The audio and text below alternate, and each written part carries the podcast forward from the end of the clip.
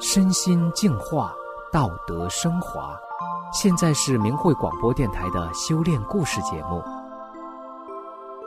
听众朋友好，我是袁成，今天要和大家分享的故事是：做个清廉的税官。故事的主人公王月是一位在税务部门工作的中年公务员，他也曾经在社会的大染缸中追名逐利，纵情声色，以权谋私。修炼法轮大法后。他严格用真善忍的标准指导自己的一言一行，心性不断升华，成了这浊世中的一朵清莲。让我们一起来听听他的故事。王月在工作单位是业务骨干，法轮大法修炼人的身份也是公开的，多年来从事房地产，对建筑安装的纳税人进行管理和检查的工作，在单位算是肥差。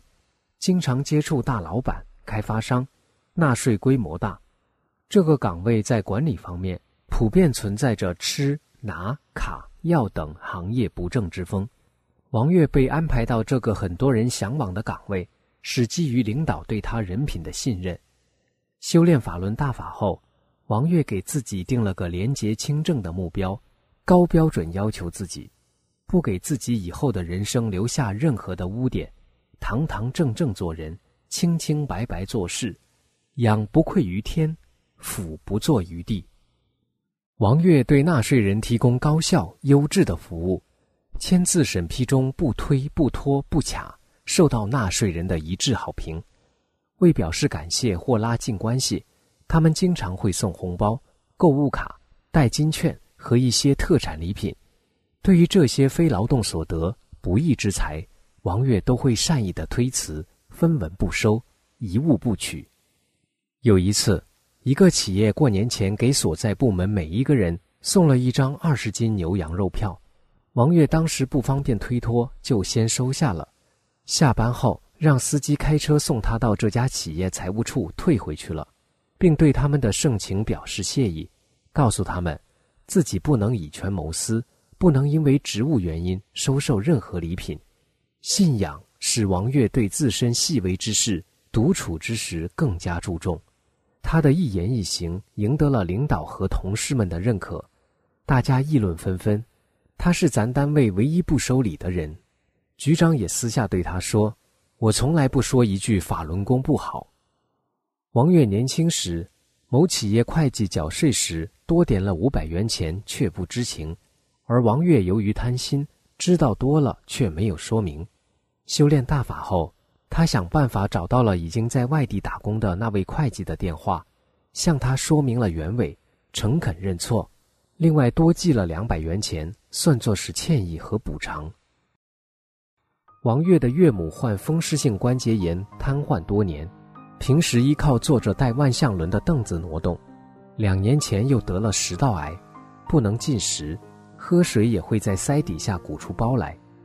市医院专家觉得他体质弱，怕下不了手术台，而且手术部位有风险，就不给治疗。最后在家属们的强烈要求下，医生给他岳母胃部插了一根管，叫他们回家后用注射器推食维持生命。岳母曾经多次因病住院，这次家人也不抱什么希望，妻子开始准备后事。久病床前无孝子，时间长了。儿女们对岳母就有些不耐烦了，经常有些唠叨呵斥。看着老人可怜又无奈的眼神，作为女婿的王月时常开导鼓励他，并承担起了悉心照顾岳母的责任。岳母每天起床后，王月帮着叠被子、穿袜子、端洗脸水，抱到马桶上方便，然后端上饭，帮他夹菜，再洗碗筷。晚上铺好被褥，放上便桶。关灯，偶尔也抱岳母下楼，推着轮椅陪她到街上转一圈，散散心。岳母因为手掌关节变形，尤其是指甲向肉里长，所以剪指甲就是件令人头痛的事。剪一次要很长时间，不小心还会剪到肉，谁都不愿给他剪。这活自然也落到了王月身上。岳母以前对王月修炼不完全支持。对法轮功也有误解。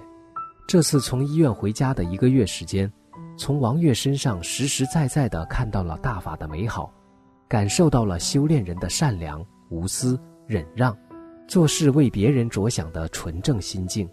岳母跟来看望他的亲友们经常说：“别人不在都行，有女婿就行了。”所以岳母有什么需要帮助时，就常常喊王月。即使妻子在家闲着看电视，王月开始告诉岳母，在心里默念“法轮大法好，真善人好”，对身体恢复有好处。岳母也相信了。他说：“我现在最佩服的就是你们练法轮功的了。”我也尽量天天按照真善忍做人。又过了半个月，一天家里蒸馒头，王月就跟岳母说：“今天不推食了，您试试吃点馒头，看看嗓子还疼吗？”岳母半信半疑答应了，吃了几口没问题，再吃还没问题，和以前一样正常。全家人的笑容、惊喜、感叹，在房间里久久不散。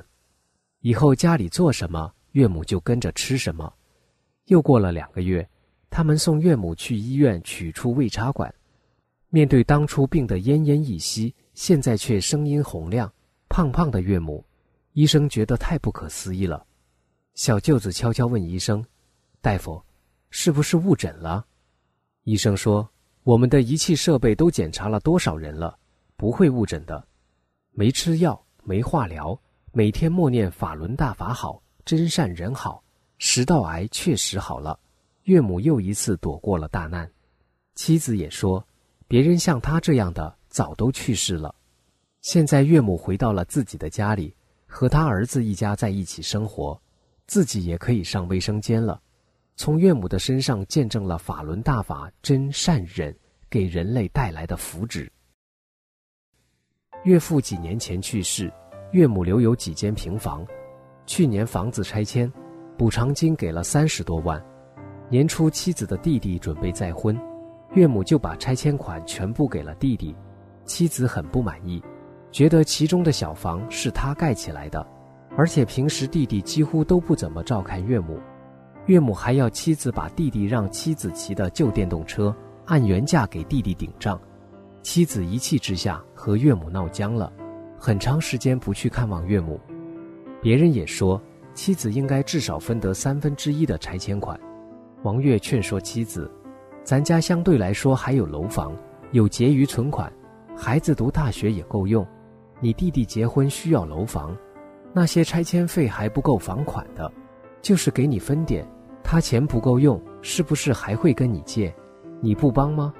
再说，妈毕竟还是妈，还得不时去看看，她也是帮助儿子心切。”说实在的，如果王月不修炼，还真可能比妻子更想得到拆迁费呢。那小房，王月也是汗流浃背帮着一砖一瓦盖起来的。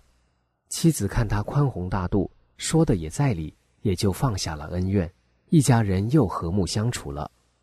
三年前一个深秋的下午，王月骑着电动车，看见有人躺在路边，一辆旧摩托车压在那人身上，起不来。